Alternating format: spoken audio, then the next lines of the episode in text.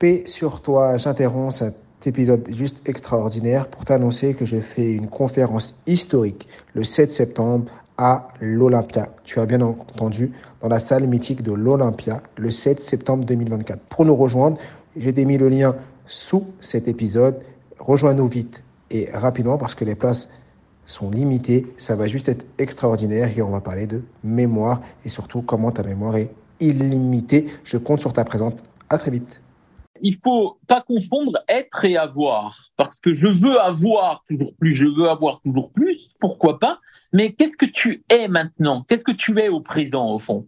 Sinon, quelqu'un qui euh, qui se gave de séries Netflix et qui reste 10 heures par jour sur son téléphone portable. Si tu es ça et si tu dis à 5000 je vais être heureux, mais ben, t'es surtout un loser quoi, en fait. Je m'appelle Mohamed Bouclé, je suis vice-champion du monde de lecture rapide et auteur du best-seller Connaissance illimitée. Dans le podcast Connaissance illimitée, je reçois des invités au parcours extraordinaire pour nous montrer que la réussite est à portée de tous. Alors, j'adore cette phrase. C'est nous qui créons notre propre enfer. ah ouais. Alors, j'aimerais bien que tu, tu, tu, tu t'en parles un peu plus. En plus, toi, tu as des cas. Alors, tu sais que tu peux pas donner de nom, mais est-ce que tu peux nous, nous parler euh, d'exemples, ou si tu as des exemples en tête, où l'humain se crée son propre enfer et après est dans sa propre prison? Parce que pour moi, j'estime qu'on est des fois et souvent dans une prison mentale qu'on s'est auto-créé et on se complaît euh, dans, dans, cette prison et des fois on a la porte qui est là, on pourrait ouvrir la porte, elle est ouverte. Hein. Elle, est là, il y a la clé, on peut ouvrir cette porte et passer, mais on préfère rester dans cette prison parce que pour mille et une raisons. Est-ce que tu peux nous en parler? Il y a un couple qui vient me voir qui s'appelle Emmanuel et Brigitte. Non, je déconne.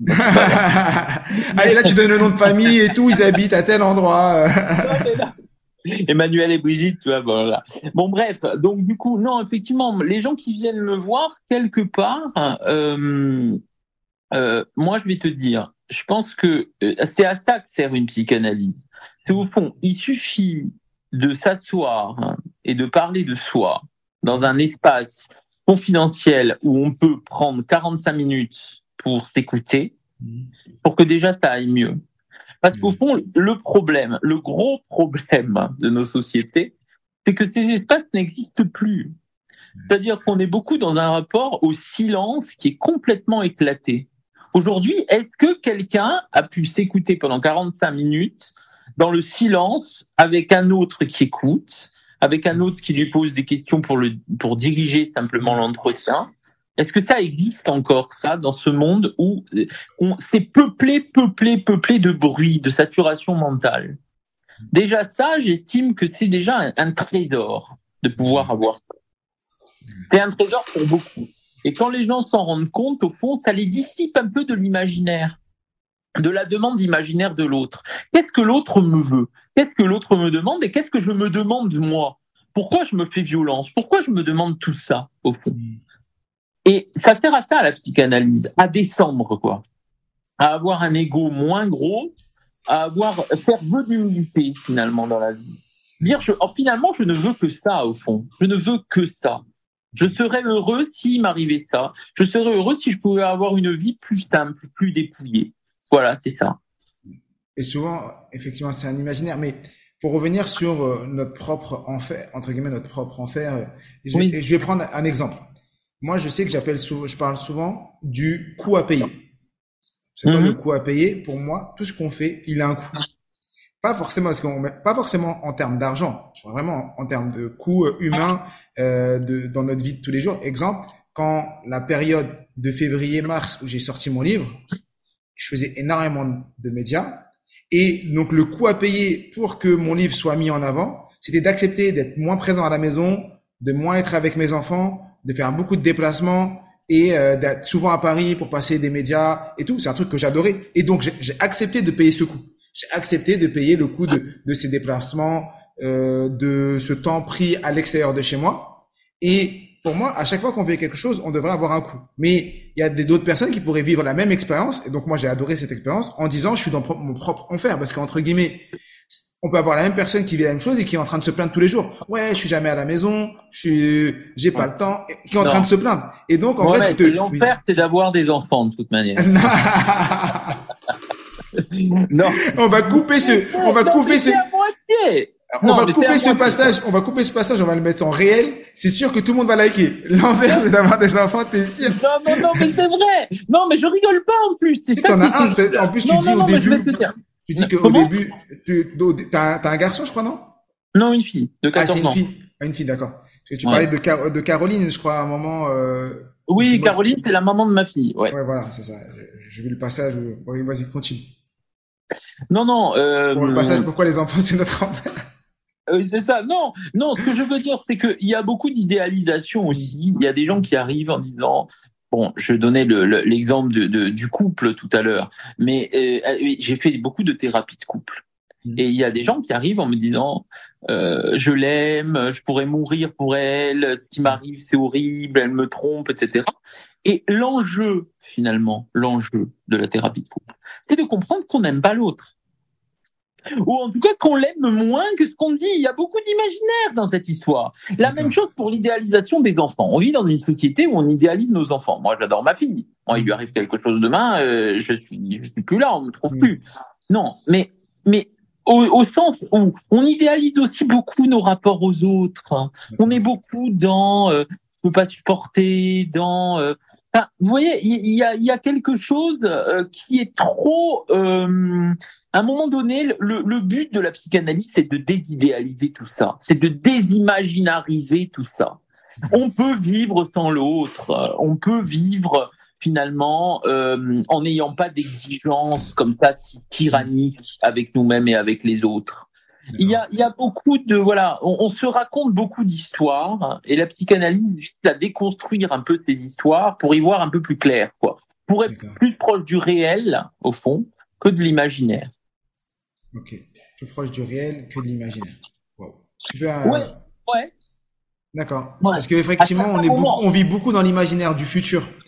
Quand j'aurai, je serai heureux. Euh, je pense parce que moi j'accompagne, j'ai, euh, il y a beaucoup d'entrepreneurs qui peuvent écouter et, je côtoie beaucoup d'entrepreneurs qui sont dans ce.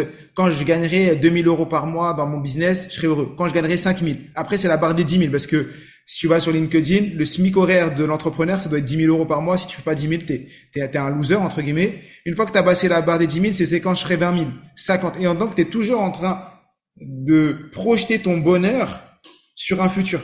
Et moi, j'ai une question à te poser. Comment on fait donc pour les personnes qui nous écoutent, qui sont dans cette dynamique de projeter leur bonheur sur le futur. Donc quand j'aurai ça, je serai heureux. Et le jour où ils l'atteignent, ils sont pas heureux entre guillemets. Ils se rendent compte qu'en vrai, il manque toujours quelque chose. Comment, qu'est-ce qu'ils pourraient faire et comment ils pourraient travailler pour ne pas être dans dans cette quête toujours de je serai heureux dans le futur et être heureux dans le présent? Est-ce que toi tu as des idées? Ben, moi je pense que euh, le plus malheureux c'est celui qui manque de manque. Ça c'est horrible dans la vie. Euh, et aujourd'hui, on est dans une société où on peut manquer de manque hyper rapidement. Parce qu'on a plein de choses, on a plein d'outils, on a plein de petits outils avec nous en permanence. Et à certains moments, on aurait juste envie d'attendre quelque chose, que la chose arrive, et de l'attendre tranquillement et de mettre justement ce que les, les moyens à disposition. C'est l'éparpillement qui nous tue, qui nous divise, qui nous détruit, quoi. C'est à force d'être d'être perdu finalement dans ces demandes imaginaires, quoi. Voilà, moi je pars du principe que manquer de manque, c'est terrible dans la vie. Quand on manque de manque, quand on a tout, vous voyez, quand on a tout. Et donc tu estimes qu'une personne, alors peut-être que qu'une personne qui est dans ce désir d'avoir toujours plus, qui, qui en manque de quelque chose en disant j'aimerais, c'est une bonne chose pour le faire avancer? Ben, moi, je dirais, il faut pas confondre être et avoir. Parce que je veux avoir toujours plus, je veux avoir toujours plus. Soit, ok, pourquoi pas.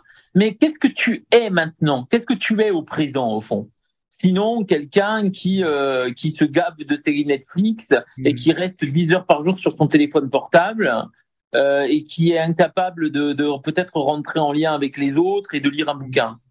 Et si tu es ça, et si tu dis à 5000 je vais être heureux, mais tu es surtout un loser, quoi en fait. Parce que quelque part, tu te perds. Tu préfères l'avoir à l'être, hein, au fond. Mais si tu développes ton être, hein, si tu es capable de vivre des choses, des expériences intéressantes et riches dans la vie, et si en plus tu veux avoir davantage d'argent, alors j'estime que les choses ne sont pas du tout pareilles. Parce que finalement, oui, tu estimes, tu, tu es, finalement, tu, tu manques de quelque chose. Et c'est bien de manquer de quelque chose, de n'être jamais satisfait. C'est la définition de l'ambition. Voilà, mais tout dépend ce que tu fais au moment présent? Si tu es dans une perte de l'être totale et si tu n'es que dans l'avoir, dans l'envie d'avoir, dans l'envie d'avoir, ben, j'estime que tu te perds complètement finalement. La définition du pauvre type, pour moi, c'est ça. Un pauvre type, c'est quelqu'un qui croit qu'il va être heureux en ayant les choses. Non, il faut être d'abord. Il faut être capable d'habiter le présent et d'habiter sa vie d'abord. Wow. Super.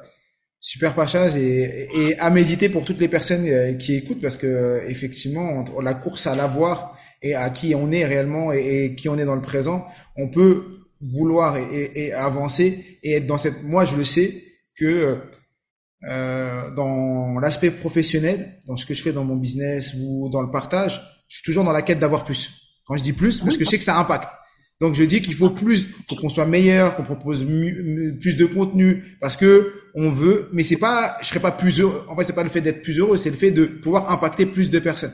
Ça, je suis dans ce fonctionnement-là. Mais dans la vie, dans les commodités de tous les jours, euh, moi, ça me, j'ai une petite Dacia, euh, j'ai voilà, je, je vis ma vie euh, tranquillement et j'ai pas envie d'avoir et je suis pas, je serais pas heureux. Moi, si ma voiture me ramène à un endroit, je suis très bien. Euh, voilà. Après, euh, il y, en a qui veulent avoir une super grosse voiture. Je dis pas que c'est pas bien, mais il y en a qui voudraient avoir une grosse voiture euh, pour avoir une grosse voiture. Je vois, j'en vois pas personnellement l'intérêt. Mais ça, c'est un autre fonctionnement. Ok. On va revenir sur ton livre qui est, que j'ai lu et que j'ai trouvé super super intéressant. À un moment, tu parles de de la notion de musique et résilience. Est-ce que euh, et tu donnes un, exemple de c'est Janie je crois ou quelque chose ou Juni ou euh, quelque chose comme ça qui euh, a, qui a réussi à surpasser une petite épreuve et à être beaucoup plus résiliente grâce à la musique. En quoi pour toi la musique nous aide à être résilient Moi, je pense que la musique, c'est l'identification. C'est s'identifier aux gens euh, s'identifier aux mots euh, qui nous touchent. Et je pense que nous avons tous envie, finalement, dans la vie, de dire les choses le plus justement possible, de, de définir nos émotions le plus justement possible. Et la musique populaire euh, de, de, Goldman euh, à, euh, à, Clara Luciani, euh, en passant par euh, Julien Doré, ou alors pourquoi pas, on peut aller jusqu'à voilà, euh, Ibrahim Malouf, par exemple, a fait des choses exceptionnelles euh, en la matière, euh, parce que finalement, c'est, euh, on peut tout à fait définir des émotions comme ça, se, se sentir euh, en s'identifiant aux autres, on peut être davantage nous-mêmes au fond tu donnais l'exemple de Junie tout à l'heure. Euh, Junie, c'était une fan de Claude François. C'est peut-être elle dont tu parles. Oui, oui. Euh, qui était une enfant de la DAS, hein, et qui, quand elle voit Claude François, va se mettre à écrire des chansons elle-même, quoi. C'est-à-dire mm. que l'idole va lui donner la force de dépasser son statut d'enfant bah, de, de, la DAS, euh, dont sa famille, qui ne connaissait pas ses parents. Euh, et euh, pour finalement les mots des autres et les mots de l'autre, là en l'occurrence, qu'on lui permette de trouver les siens, au fond. Et c'est ça la chanson. C'est ça la chanson. La chanson qu'on écoute à la radio, euh, Femme, je vous aime, Mistral gagnant, tous ces, tous ces titres-là qui ont compté, je crois, dans énormément de vies finalement. On a tous été un peu traversés par ces chansons de la radio. Les chansons de la radio, c'est euh, c'est un peu comme euh, oui de notre nourriture quoi au fond, parce que hein. nous euh, surtout que notre génération on n'avait pas Netflix on n'avait pas Spotify on n'avait pas YouTube euh, comme aujourd'hui où on peut écouter les musiques on était beaucoup à, écouter on découvrait la musique réellement soit à la radio pour avoir du gratuit soit après il fallait aller en, acheter ça à la Fnac ou ailleurs. Et donc c'est pas comme tout à fait. Donc du coup voilà toutes ces chansons là tous ces chanteurs populaires je crois vraiment, permis à certains d'entre nous de vivre, au fond. Parce que euh, faut pas oublier qu'il euh, y a une certaine classe de la population qui peut accéder au jazz, à l'opéra par leurs parents, euh, voilà, qui ont un rapport peut-être plus esthétique à la musique tout de suite, assez rapidement. Mais la plupart d'entre nous avons eu euh, finalement, voilà quoi, ces chansons-là, ça a été notre nos premières manières de ressentir finalement. L'amour euh, le, la mort le, euh, l'amitié euh, ça a été nos premières manières notre nos mm. premiers sédiments quoi on va dire d'identification. Et, c'est à ça que je voulais rendre hommage effectivement. D'accord. Et toujours par rapport à la musique, ça a poussé les personnes. Moi, je vous invite vraiment à, à, lire ce livre parce que vous allez apprendre plein de choses sur la relation à, la musique et, euh, et euh, comment guérir notre cœur par rapport à ça. Tu parles d'un couple donc de, de, de Colline et Sébastien qui euh, essayent d'avoir des enfants, qui n'y arrivent mm. pas. Euh, ils ont une relation assez particulière parce qu'ils ont presque 15 ans d'écart entre eux. Là, en plus, c'est c'est la femme qui a 15 ans de plus euh, ou 16 ans de plus que, que, que Sébastien. Bon, il y a plein de choses. Euh, donc toute la, la, la, thérapie que vous avez pu que tu as pu avoir avec elle, j'ai l'impression que la musique c'est une des solutions qui a c'est un des des points qui a solutionné leur euh, leur situation. En tout cas, Colline et Sébastien, euh, Colline, elle était prof d'auto-école et elle tombe amoureuse de, de, du, de son jeune élève. Mmh, euh, et, et, les parents ne veulent pas du tout de cette relation. Pour eux, c'est hors de question. Euh, et petit à petit, euh, euh quelque part, ils vont ils vont rester ensemble. Et c'est les playlists qu'ils écoutent qu'ils écoutaient quand euh, Sébastien prenait ses cours avec Colline, qui euh, bah, recolleront le couple, ressoudront le couple, donneront finalement au couple le courage aussi de transgresser le, le tabou qui bon, une femme plus âgée, qui plus est prof, euh, mariée, qui était mariée, qui, mariée, et, plein de choses. mais la musique, cette musique, et entre autres Vanessa Paradis, euh, eh bien, euh, à force de l'écouter, Sébastien trouvera le moyen de déjà dire non à ses parents, dire merde à ses parents, et, euh, et aménagera avec Colline, et ils auront un enfant. Donc il y a il y a cette question là, cette question de comment la musique nous donne du courage quoi au fond. On s'en rend pas compte parfois, mais par exemple, les, qui n'a pas euh, au moment voilà les, les, au moment de passer son bac juste avant, c'est le bac là c'est le bac il y a pas longtemps, au moment euh, au moment d'aller à l'épreuve de philo, qui n'a pas voilà allumé sa radio et trouvé vraiment de la force quoi, trouvé de la force à passer un examen passer un examen, passer une épreuve, euh, des fois il y a des ah moments difficiles, difficiles où on va mettre Alors les chagrins d'amour, les chagrins d'amour, c'est là où la musique euh, est la plus euh, incroyable. Moi, je me souviens de, de voilà d'un patient qui me disait mais comment je vais faire pour écouter les mêmes chansons maintenant que j'ai je suis plus avec euh, ma, ma copine quoi. C'est-à-dire que ça semble impossible. C'est là qu'on mesure aussi la relation qu'on a à la musique. Ouais, c'est ça, c'est effectivement. Donc c'est incroyable. Euh, ce que tu vous partagez, parce que je dis tu, mais ce que vous partagez euh, dans ce livre, on arrive à, la fin euh, de l'épisode et, bien sûr j'invite toutes les personnes qui écoutent cet épisode, on mettra le, lien en, dessous, d'aller se procurer ce livre. Donc les chansons d'amour guérissent le cœur du monde et vraiment on apprend plein de choses sur, sur ce sujet. J'ai une question à te poser que je pose souvent aux patients, aux patients, parce que tu parlais de patients, aux personnes.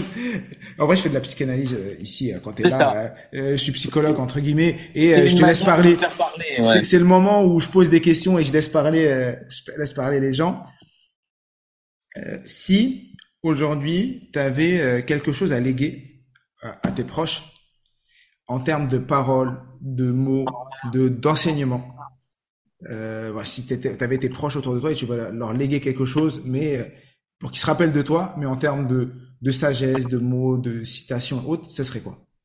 S'il y en avait une. Euh... Oh là là, alors là, tu me poses une colle. Tu aurais dû me le dire avant, ça. Ah mais c'est bien, non, c'est bien de pas le dire avant pour pour que que tu me sortes. Après, y a, tu peux sortir tout ce que tu veux, mais au moins que ce soit. Euh, euh bien sûr. Direct. Euh, eh bien, euh, moi, je dirais, euh, chacun de nous cherche sa vie à sa manière. Voilà ce que je dirais. Est-ce que tu peux développer un peu?